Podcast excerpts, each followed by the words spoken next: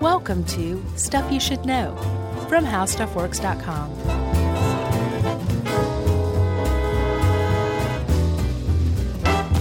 Hola and welcome to the podcast. I'm Josh Clark. There's Charles W. Chuck Bryan. There's Jerry over there. And this is Stuff You Should Know, uh, the Poor Attempts at Spanish edition. and yet another drug cast. Covering all the drugs, everybody. One by one. And this Yeah. one is ayahuasca. We'll have to do one just specifically on DMT sometime too. All right. Because they're, you know, it's the DMT is the base of ayahuasca, but it's different. I mean, there's other stuff going on with ayahuasca that DMT doesn't have. And Spoiler alert. DMT's its own thing for sure, from what I can tell. Yeah. Okay. So it's agreed then, Chuck. Yeah, but you just ruined this whole episode. Oh, sorry. well, let's go back to the beginning then. Uh, yeah, ayahuasca. Uh, it has a bunch of different names, and this is something I didn't know because I'm a dummy. I didn't know anything about ayahuasca except to to use it as jokes. You know, Yeah, it's been yeah. sort of a running punchline. Okay. Like, you know, you have to forgive me. I'm on ayahuasca, that kind of thing. I gotcha. but uh, I, I thought it was that was the name of like a plant, and it was one plant Yeah, called that's what I thought. ayahuasca. Right. That's sort what of I like thought. uh, what's the uh, what's the other plant? The, the- corn. yeah, just sort of like corn. um, no, the one that like you know the Doors took the the what- Oh, uh, the- mescaline? yeah m- mescaline. Yeah, but that's not the plant. What's the plant? Is mescaline the plant too? No, what peyote? Peyote, that's right. But that's the mescaline buttons on a peyote plant. Right, which we haven't covered yet. We should do one on peyote. Bam. Another drug cast coming at you. Uh, but ayahuasca is not the name of a plant. No. uh, it is actually a, a concoction made from a couple of different plants. Yeah, yeah. And originally it was just one plant, actually, known as the vine of death. Yeah, And are, are we going to pronounce these? Oh, let's see what we can do. Okay. You did the time wasting throat clear. I know that did. move. it, it's stalling. So if you go and drink ayahuasca today, you're probably getting one that's a combination of a plant called Psychotria viridis. Mhm. I think I got that. And a vine known as Banisteriopsis caapi, C A A P I. so Psychotria viridis Mhm. and Banisteriopsis. Man, there's a lot of letters in that one. Yeah, but if it's it's pronounced like it looks. Yeah, though. Banisteriopsis. you got it. All right. Caapi. Right. And that one, the second one, the caapi is the vine, correct? That's the OG ayahuasca ingredient. Right, the vine of death, and this is, uh, I guess we haven't even really said we've danced around it. It is a a, a drug concoction that they have been taking um, since who knows when, but since before Europeans arrived in the New World, Sure. a long, long time in South America. Yeah, and specifically, they think it may have originated among the Napo-Runa tribe in Ecuador, Right. but it's spread throughout the Amazon basin. And today, if you are a uh, well-to-do tech worker who makes your way down to South America, you're probably going to go to Peru to check out your ayahuasca trip. Yeah, this became a thing weirdly uh, in Silicon Valley. Uh, if you were a young, uh, rich entrepreneur in Silicon Valley that has a couple of hit apps on your hand, it became a thing to throw on your hoodie and travel to South America to take part in an ayahuasca ceremony. Yep. And I, I'm not sure. I mean, I, I guess I know what happens is one uh, one dude does that and then says, "Bro, you got to do this." Right. a late night conversation at Burning Man opens the floodgates. Absolutely, that's how it went down. and then before you know it, it it's a thing. Right. You know, there's some kids in Silicon Valley being like, wait a minute, wait, wait a minute, are they making fun of us right now? Yeah, and then they feel that that hood that they've never even put over their head, itching their neck, and they're like, "Oh, stupid stereotypes being true." Oh, man. At any rate, ayahuasca. Yes. So um, it did start out as a traditional thing, but there's like you know the whole popularity that grew among Westerners traveling down to South America for whatever reason. I'm sure um, for vision quests, for fun, a drug they hadn't tried yet. Who cares? There's a lot of reasons that people travel down to South America to partake in this. Um, certainly, most of them not nefarious or dumb.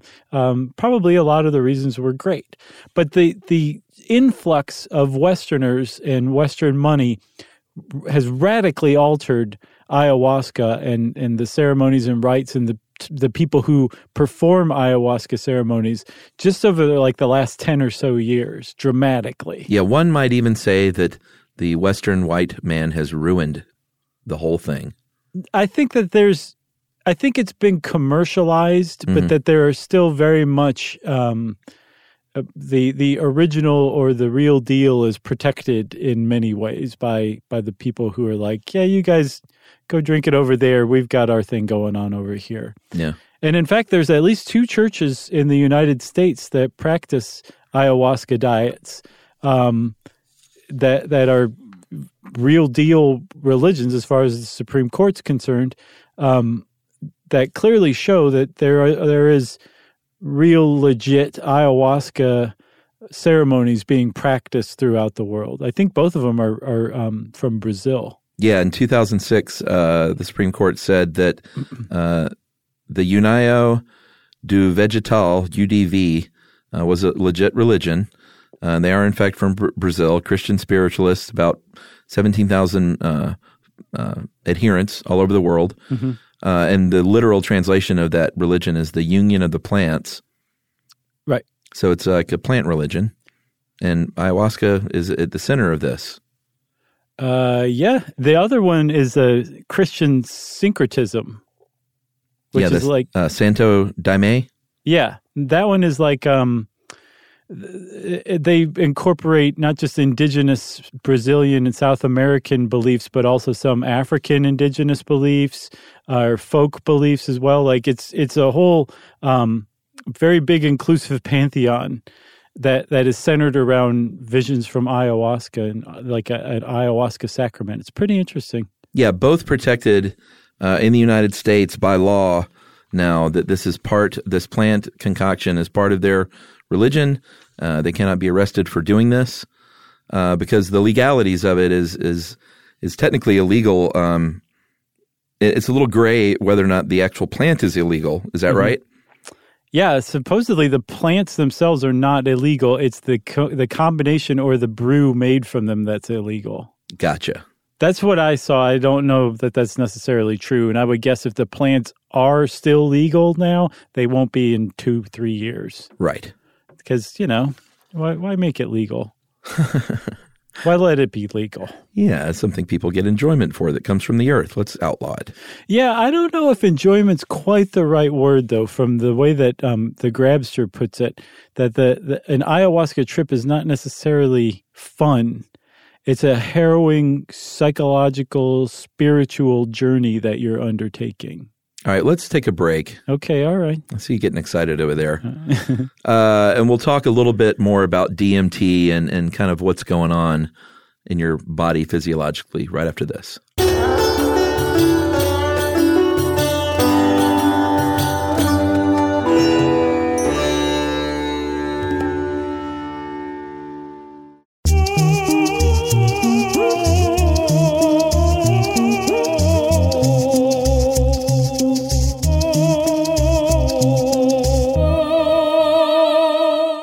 Right, so DMT, uh, which you mentioned at the onset, uh, the the the one part of this concoction, the P. viridis, uh, contains DMT. You going to pronounce that?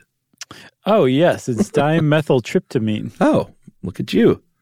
Just rolls off the tongue now, doesn't it? it does. Uh, so this is something not exclusive to P. Uh, viridis. It's found in a bunch of psychedelic substances, and this is something that can cause hallucinations, perhaps uh, changes in your perception, your state of consciousness, uh, your sense of self, which we'll really get into because it has a lot to do with the ayahuasca journey. Right. Um, however, if you just eat the DMT, um, it's not going to have this this kind of effect on you because uh, there's an enzyme called uh, monoamine uh, oxidase, and that's going to break it down in your, in your digestive system before it gets absorbed. So you have to combine it with this caapi vine, which prevents the uptake of it. Yeah, the caapi vine has an alkaloid called a harmala alkaloid, and harmalines are psych- psychotropic in and of themselves, which is why the um, the caapi vine alone used to just be ayahuasca. But the fact that it prevents um, your your the monoamine oxidase to break down the DMT, it allows your body to absorb it, and all of a sudden you're tripping balls.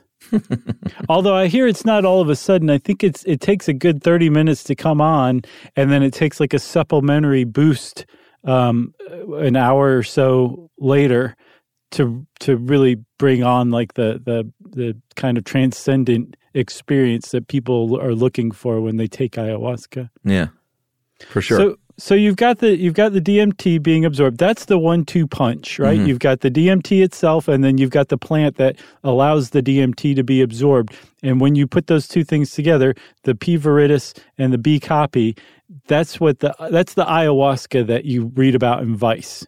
That's what they're talking about. Yeah, and these, you know, this is administered by a shaman, um, someone who ideally is a shaman that knows what they're doing.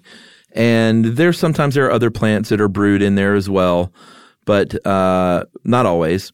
And sometimes it's brewed separately and then combined later. Sometimes it all depends on which shaman you go to of what the ritual is like. Sometimes you're included as part of it. Um, sometimes it's like a, a, thick liquid tea. Sometimes it's a paste. Mm-hmm. Uh, it's been described. No matter what it is, it seems like around the uh, the horn, everybody says it, it tastes awful so awful that that you can very easily throw up, which is something that's pretty common with a um, with an ayahuasca experience. I didn't get that from the from the taste though. I No, got no, that, no. that that was like once it's in your body, it makes you nauseous and you throw up. right, but Not like oh this tastes so bad, I'm going to puke it up. no, no, because then it wouldn't be in your body long enough to be absorbed, right? Yeah, But I think the taste and the memory of the taste combined with the nausea is enough to throw up. But the whether whether you do throw up or not, it's not necessarily like 100% you're going to throw up. The the the point one of the points of an ayahuasca ceremony is to throw up. You're meant to throw up.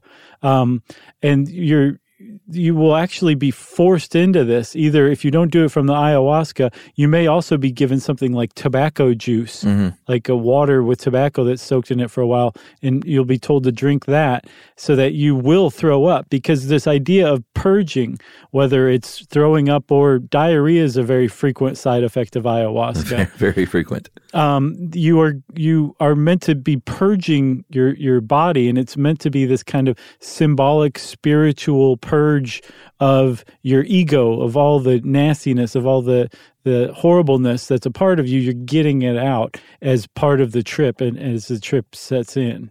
Yeah, and uh, the taste has been described. Uh, the New York Times has said it's like a um, muddy herbal taste. Uh, someone from Vox.com uh, took it, a guy named Sean Illing. He described it as a cup of motor oil diluted with a splash of water. Right. So I the- read. I read it's almost as gross as a Necco wafer. I don't think I've ever had a Necco wafer. Good on you. Have you? No. What am I crazy? What are they?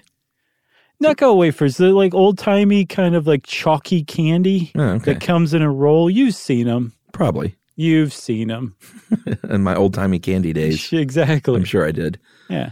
Uh, so, all right, I guess we should talk a little bit about, uh, like you said, um, its orange, its origins in the Napo River Basin by this Runa tribe, like you said, uh, and it's called the Vine of Death or the Mother Vine. This caapi, and they think that early on they may have just taken this caapi by itself, right? Right. Because like, ag- without the brew. it's got the harmalines in it. That's not only an MAOI, but also has like its own kind of psychoactive stuff going on. So that was the original ayahuasca. Yeah, and we have written accounts from like the 1700s when uh, Jesuits would go to the Amazon to try and you know Christianize folks. And trip balls. yeah, because I'm sure the entry was like, "Whoa," and that's it. Did you hear about the guy that was just killed, the missionary? yes, on um, Sentinelese, the Sentinel Island. Yeah, he he. it was like something from a movie. He went at first, and a child shot an arrow through a Bible that he was holding. Apparently, I hadn't heard about that. yeah, because he had he went back a few times and was like journaling about it, mm-hmm. and said he basically like held up his Bible. It's like something from a movie, and an arrow was shot through it. I'm like, dude, if that is not like if you believe in God, that's a sign from God. Well, you you remember Saying, the turn around. The man in the hole episode? We talked about them. Yeah. They were the ones that like you like everyone knew you just don't go anywhere near them. And th- some fishermen had been killed like years a few years back, and this guy I guess had tried. Um, he decided he was going to be the one. Yeah. I don't actually know enough about the story, but he clearly was trying to gain access to them. Yeah, yeah. He he was trying to spread the word of Jesus and paid uh, like it, you're not supposed. It's illegal, I think, to even trespass there. Yeah. But he paid people sort of under the table to take him there, and uh, they did so. And those people were arrested. Uh, and his family is saying you you need to let these people go because he like really wanted to do this. I see. It's very interesting. Yeah, it is. It's crazy. But I just like that sounds like something you would make up from a movie, like shooting an arrow through the Bible that you're holding up. Right, exactly. you know. Uh, so we got a little sidetracked, but we were talking about the Jesuits, like having this on record in the 1700s Right. when they went, and they were like, "Hey, there's something going down down here that's very interesting." Yeah, and even William S. Burroughs wrote the Yage letters um, Yeah. in 1963, and it was about his experience with the ayahuasca vine. And apparently, the the practitioners at the time knew um, well into the to the the 20th century that you could combine it with the um, P. viridis Right. vine and, and have a completely different experience. But that wasn't necessarily the point. That was like an optional ceremony you could perform. But the most the most widespread and traditional ceremony was just the vine of death, right? Yeah, And then at some point, somebody started putting them together, and word about this got out. And the the mid two thousands is when it just ayahuasca like kind of hit the the public consciousness in in the West. yeah. I mean, in the '60s, of course, uh, in in certain uh, you know subcultures in America, they knew about it because of William S. Burroughs and people seeking out you know things like peyote and all kinds of uh, psychedelic experiences. But it definitely was not sort of in the mainstream uh, until you know not not too long ago. And even still, I think even at the time, it was strictly the harmalines and and just the uh, the vine that was being used, the caapi vine. It was it it wasn't. Somebody started putting it together frequently with the um, the viridis plant, and that's when it became hugely popular. Yeah, so popular now that there is ayahuasca tourism Big time. like going on in South America. In uh, said the central part is Peru's uh, Urubamba Valley. And if you, I mean, if you were going down for an ayahuasca experience, like a spiritual quest, is is the reason you're going down there. I don't fault you for that at all. Sure. But you have to understand the the you have to do your research. You can't just show up in South America and be like, "All right, somebody give me some ayahuasca," because there are a lot of um, unscrupulous and nefarious outfits that have come up Sure. to to take advantage explicitly of that kind of Western tourist, the ill-informed Western tourist who is going to have a horrible, terrible trip and not going to get the spiritual experience you're looking for. Um, so you have to do your research because there are some legitimate ayahuasca outfits uh, in South America, but you um, they're they're not going to take you if you just show up down there, and you're going to end up in some some in a bad situation. Yeah, for sure. Um, so, taking part in, in one of these ceremonies, let's say you do find like a, a legit shaman who's willing to take your American dollars or whatever, however you're paying, your gold ingots and trinkets. uh, it, it still is sort of funny. It all goes back to Burroughs with the set and setting thing Right. uh, which is what he famously preached about any psychedelic experience, is to really put a lot of thought into the set and the setting where you're going to do this, so it goes well for you. Um, so as this uh, concoction is being brewed, like I said before, sometimes you're taking part in this and helping to mash it up and brew the tea. Um, but what they're really trying to do is um, the whole ceremony isn't just like for show. It's it's all part of the thing to get you settled in and Right. focused on kind of the right things going in. Like, what do you want to accomplish here? What do you want to find out about yourself? What questions do you have about yourself? And really get into that that frame of mind as they hand you your puke bucket. Although I would recommend bringing your own. Oh, yeah, I hadn't thought about that. I would not want a, a reused puke bucket. Good Lord, I hadn't even considered that. no, it would be BYOB for me. So, um, yeah, the, I I can just totally see how, as a as a Westerner, you would just be like, "Come on, we don't need the ceremony stuff. Let's just get, give me the good stuff." Right. But that, like you said, that's the point: is to ease you into it, to get your mind and, and body prepared for this this enormous trip you're about to go on. Because if you just get dropped right in the middle of it without any kind of preparation or without any kind of assistance, you're going to lose your marbles pretty pretty well. Yeah. Um, so that that is a big part of going on an ayahuasca journey is is having somebody who's competent, trained, and um, empathetic and willing to stay there with you to prepare you, to stay with you, to keep an eye on you. You need to be monitored. You can't be up and like just running off into the jungle by yourself because terrible things are going to happen to you Yeah. in, in that situation. Um, and then to help you afterward as well. And from from some of the preliminary research that's starting to come in, if you undertake an ayahuasca uh, journey, I guess is like it's the best word I can come up with. Um, under the right setting, under the right guidance, with the right support, both pre, during, and after, it can have profound effects on your spirituality and your sense of connectedness to the universe. It can also possibly help you with um, with diagnosed mental illness as well.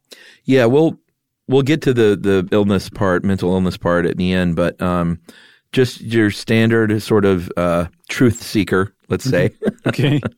um, it's very much tied into like what the in ideal conditions in like the 60s and 70s with the LSD, well, I guess beyond, but the LSD experience, in that uh, there was a lot of talk in the 60s about the ego, and every you know hip musician in in the United States talked about stripping away the ego.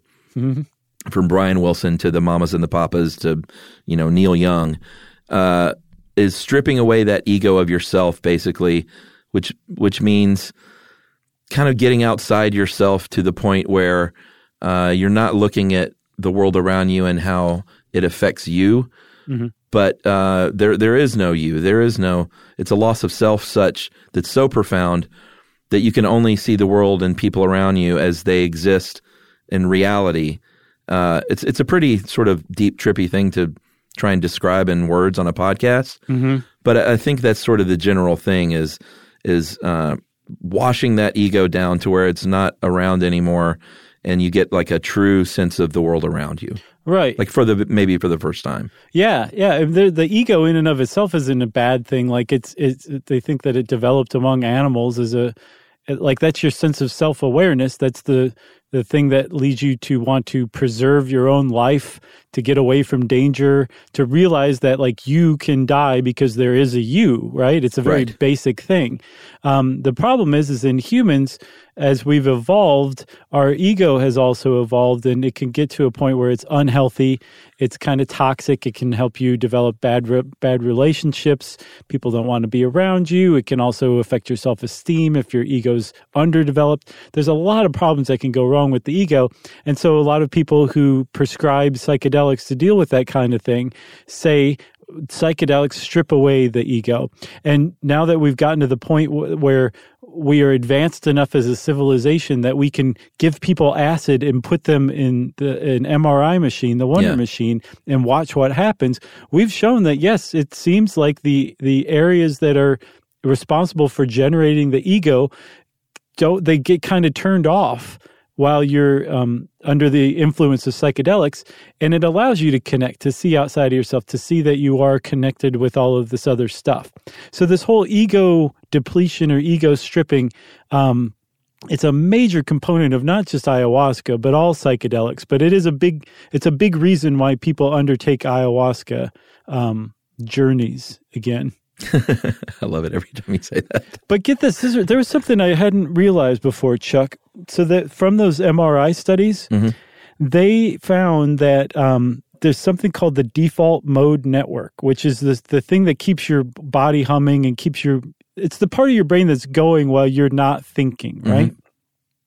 And they found that when the default mode network is suppressed and your frontal cortex is activated, that's when it seems that your um, your ego is at the least. It's when your ego's turned off and you're free to connect with the universe or whatever, right? Yeah.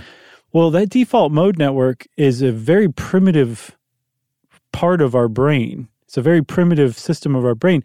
And it kind of suggests, in a way, that the loss of ego is something that we may eventually evolve to. Oh wow. Isn't that cool? Yeah. Because if your frontal cortex is what's being activated and your default mode network is inactivated, that's like your ancient brain and your evolved brain.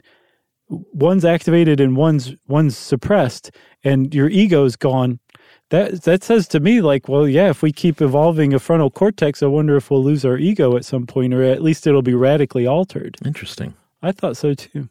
Yeah. So what can happen? Uh, it, you know, like like any sort of psychedelic trip, it's going to be completely um, singular to the person that's doing it. There is no across the board sort of sweeping statements you can make, but um, you strip away that ego, and anything can happen from feeling uh, connected to the more connected to the universe or the earth. Or uh, the tree you're leaning against, or maybe the the father that passed away when you were a child that you didn't have a relationship with, or the uh, loved one that you currently have a toxic relationship with. You can feel sort of a uh, not imaginary, but it, it is in your mind, but a bond uh, in that they're not like right there in front of you. Um, just n- new understandings of relationships that may be complicated or toxic in your life. Right, exactly. Like you're you're re, you're seeing them in a different way because of that ego loss. Yeah.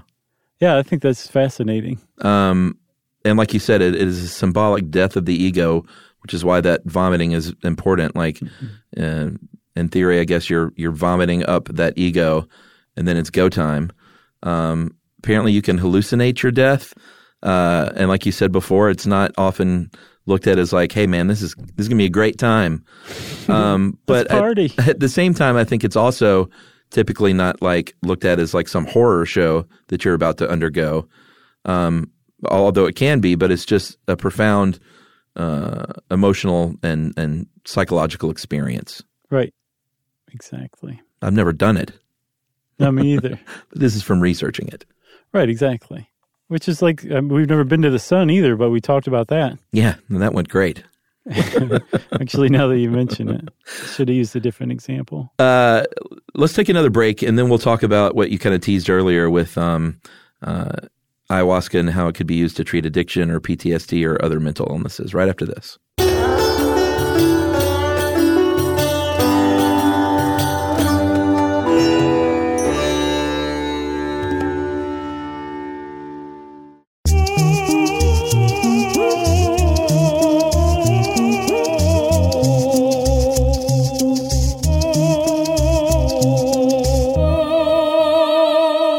Okay, Chuck. So we're back and we're talking about using ayahuasca as a tool, like taking that experience of being outside of yourself, of connected to the rest of the universe, of reevaluating your life in a lot of ways Yeah. to cure mental illness. Um, and one of the things that it's been, I guess, some studies have actually shown, like, no, this this actually works, is to treat addiction. Um, whether it's cigarettes or booze or drugs or whatever, that that uh, you can undergo an ayahuasca ceremony. People have and have come out on the other side like, I'm good. I don't need that the cigarettes or booze or drugs or whatever. Yeah. And one of the one of the the suggestions for what's going on with this that I saw is that you uh, you are actually healing the psychic damage that's causing you to self medicate in the first place. Right. Something probably from your past. hmm And then so you with without that need to self medicate, you don't have necessarily the desire to drink or smoke cigarettes or whatever that you used to, which is a different model of addiction that's kind of starting to gain a little bit of traction, but is also very controversial because it makes it sound like addiction is a choice. Right. Like you're self medicating, you're choosing to do all those drugs and like throw your life away because of some psychic trauma. But there there does seem to be a camp in in um, medicine that is saying like mm, this actually might have legs. It kind of makes a lot of sense. And from what I can tell, those ayahuasca studies kind of are a check mark in that view's favor. Yeah, and I think that can work in conjunction with the other piece, which is removing that ego, uh, even if it's for whatever how many hours that you're undergoing this trip, um, could just simply disrupt that. You know, you, you often hear about addiction being like this uh, sort of cycle, like a cyclical thing, um, and even just disrupting that cyclical path or that circular path um, can be enough to sort of get you on the off ramp uh, from using. Yeah, Get you on the off ramp? get you yeah on the off ramp. Yes. That's what you said, right? Yeah. And then Yeah. eventually off that off ramp onto a nice, chill side street. Yeah, and then maybe a nice drive into the country, past a few cows, and then sleep. Yeah. I had a, I had a therapist one time that talked about uh, getting off of the highway. It was a metaphor that actually worked for me, but like choosing to get off the highway when certain things were happening. And sometimes something that simple is just kind of clicks in. Mm-hmm. You're like, oh, if I notice something's going on, I'm speeding down that highway toward the badness. Mm-hmm. I can just get on that exit ramp, and now I'm in my neighborhood. Now I'm hanging out with cows in, in a nice bucolic pasture. Uh, PTSD is another, uh, specifically, I think a lot of times with military PTSD, um, they've been, you know, using psychedelics more and more, and ayahuasca is no stranger to this treatment. And um, while it is not a magic pill, they are doing some studies on this, and it seems like, uh, and like with all these, it's tough to get funding for these kind of studies sometimes. But it does seem like it's gaining more ground in the medical community to try out uh, these kind of experiments. Well, they're trying like hell to get some of these studies underway in the United States, but because ayahuasca is considered a Schedule One drug, which is Yeah. the the worst, most nefarious drugs of all, um, you, they can't. They just. I I don't think there's been a single study in the U.S., but fortunately, they can just go down to South America and do the the best they can with some of the ayahuasca centers that are down there. And like again, there are some legitimate ayahuasca centers that take Western tourists for ayahuasca journeys. Um, and some groups are, are going down there to partner with those centers to study people. Some of the people they're trying to study are PTSD patients.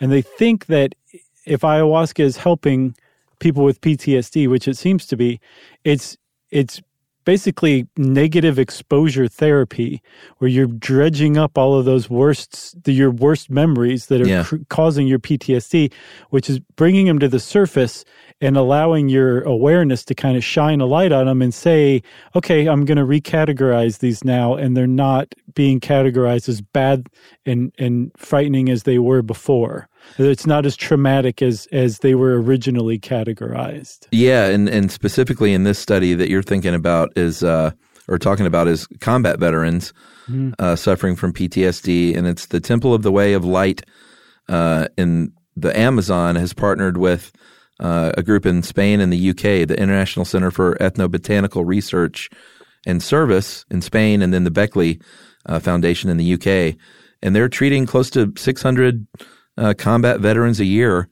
and it says it's the largest psychedelic study um, ever undertaken. So, oh wow yeah, it's really interesting.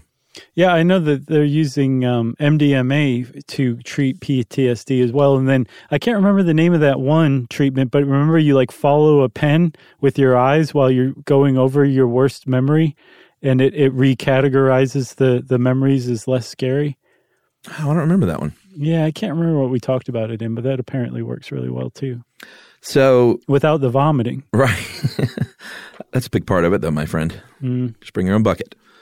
Uh, problems with ayahuasca um, it is not generally toxic, and you would have to take Uh, so much ayahuasca, sort of like when we were talking about marijuana. Like, is there even a lethal dose? Can you even say that?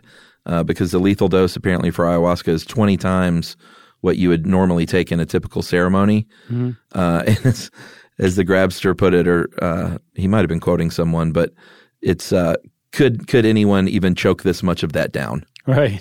like, Probably not. is that even possible?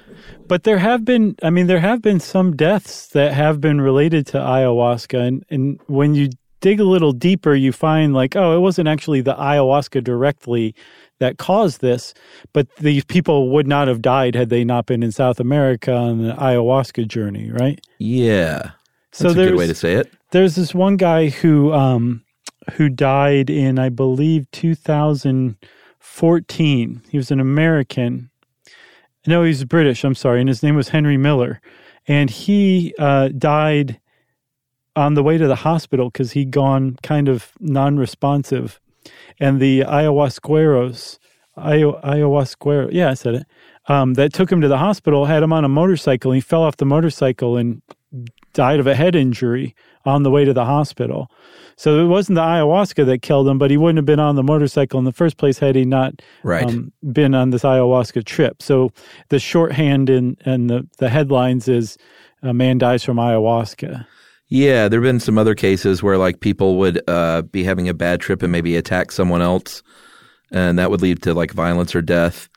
Uh, or just this year in 2018 in Peru, um, an 81 year old shaman uh, woman was shot and killed, uh, and then a Canadian man was murdered for revenge for that killing. Yeah. But supposedly this had nothing to do with like being under the influence, but it was some sort of dispute that happened during this this whole conflict. Yeah. The woman was named Olivia Arevalo, and she was the spiritual mother of Peru's second largest indigenous tribe, the Shipibo Conibo. And this guy, this Canadian guy named Sebastian Woodroffe, shot and killed her allegedly because um, her son owed him money. He was there to learn ayahuasca, and Yeah. I guess he didn't feel like he'd gotten his money's worth. So he killed her. He killed this this woman, the shaman, the spiritual leader of the second largest tribe in in Peru. And he was Canadian? Yes, yeah, I know. It's surprising. Not a very Canadian thing to do. No, it really wasn't. But the um, the whole thing really revealed the the problems that that have been developing from this ayahuasca tourism. First, this guy was down there and wanted to learn about ayahuasca so he could take it back to Canada and appropriate this culture. That was Right. problem one. Two, uh, he didn't get his money's worth, so he shot and killed the woman who was supposed to be teaching him. It's a big problem as well. But then also between the ayahuasqueros and the practitioners uh, who are, are hosting these tourists, and then the governments of the countries that they're hosting them in, there's tensions there as well. Because this village said there's police everywhere. The police never come here. Yeah. But then a Canadian man goes missing, and now our village is overrun with with police. Like, what's the what's going on here? Um, so there's there's a lot of tension that's being there's a, a lot of simmering tension that's being heated by this this Western ayahuasca tourism, and um, it's kind of largely in part because it's unregulated, but also because a lot of people going down there don't have respect for what they're doing, Right. and then also a lot of the people who are popping up as ayahuasqueros uh, don't have any respect for what they're doing either. So the the respect that's been given to this this tradition for so many hundreds or thousands of years is being lost.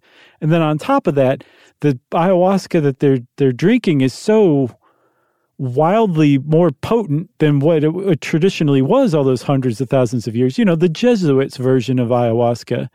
Um, that's really kind of, I think, fueling this kind of recklessness that's that's becoming part and parcel with ayahuasca use down in in South America. Yeah, because some of these areas are, are poor.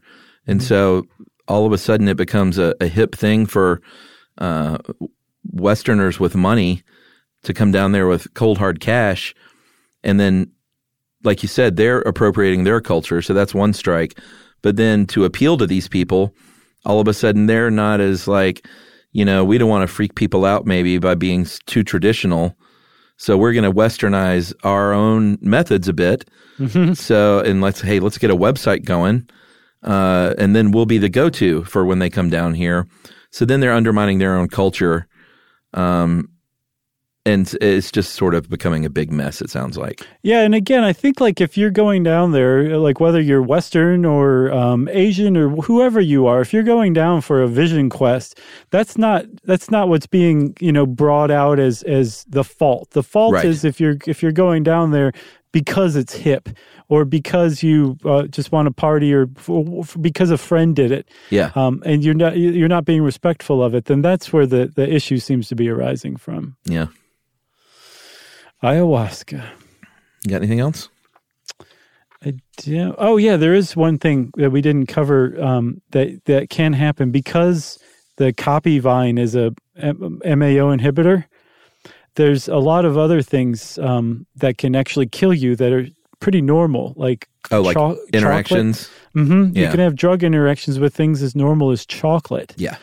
because the the um, monoamine oxidase typically breaks these things down, uh, and if it's being inhibited so that the ayahuasca can work its effects, you if you eat chocolate, you're toast. Yeah. And one of the other things that um, that it can do is so the the mono the MAOIs prevent uh, your serotonin from being taken up. And that's how DMT acts on the brain. It goes into where serotonin receptors normally fit and just says, let's party, right? Yeah. Um, so with all this extra serotonin floating around, if you also happen to be on an SSRI, a serotonin uh, reuptake inhibitor, Yeah. uh, you've got too much serotonin, you can go into what's called serotonin shock. This is where the diarrhea comes in. Uh, that's one of the um, the symptoms of serotonin shock, but that's one of the mild symptoms. You can also um, have seizures. You, your heart can also stop, and you can die from having too much serotonin flooding your brain.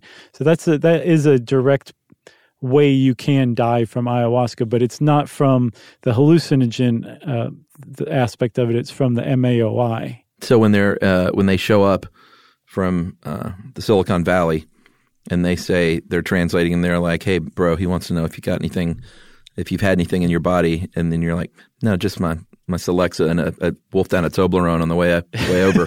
I'm good.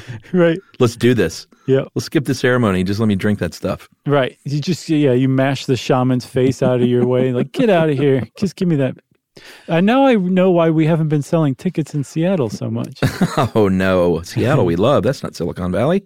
oh, that's right. We love San Francisco too. We love all, we love all people. We love all of you, everybody. We love all potential ticket buyers. Our egos are are down in the pits. Yes. Uh, if you want to know more about ayahuasca, man, do some research. Uh, there's a lot of it out there, so do it. Um, and since I said that, it's time for listener mail.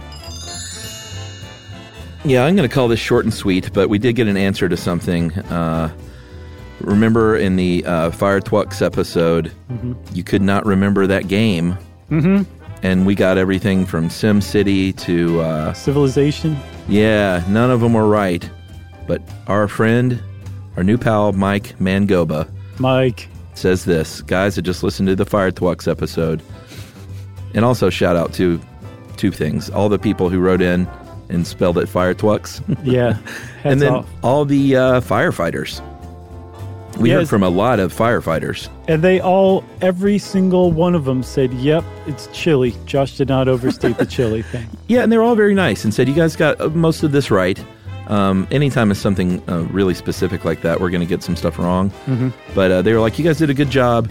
And one of them even had a joke that said, uh, If you're at a party, how do you know if there's a firefighter there? And the answer is, Oh, don't worry, they'll tell you. That was from a firefighter. Nice. So I guess they have a sense of humor about it. Uh, so anyway, uh, guys, listen to the Fire Twux episode, and he talked about the old game that burns buildings to the ground if you don't have a fire station, and that game is called Pharaoh. Yes. Pharaoh. Yep. P H A R A O H. Yep. You're building an Egyptian civilization. Yep, and he said it, it's an expansion game. Uh, the expansion game is called Cleopatra, and it was one of my favorite games, which I still play today. Keep up the chatter, Mike Mangoba. Thanks a lot, Mike. That's exactly what it was. I never in a million years would have remembered that, but it was indeed. Gobes. Uh, oh, is that what we're calling him? Yeah. All right. Thanks a lot, Gobes. Well, if you want to be like Gobes and rescue us by reminding me of something I can't remember what it was, or just correcting my syntax, you can get in touch with us. We're all over social. You can find those links at stuffyoushouldknow.com, and you can just send us an email. Wrap it up, spank it on the bottom, and send it off to stuffpodcast at howstuffworks.com. For more on this and thousands of other topics, visit howstuffworks.com.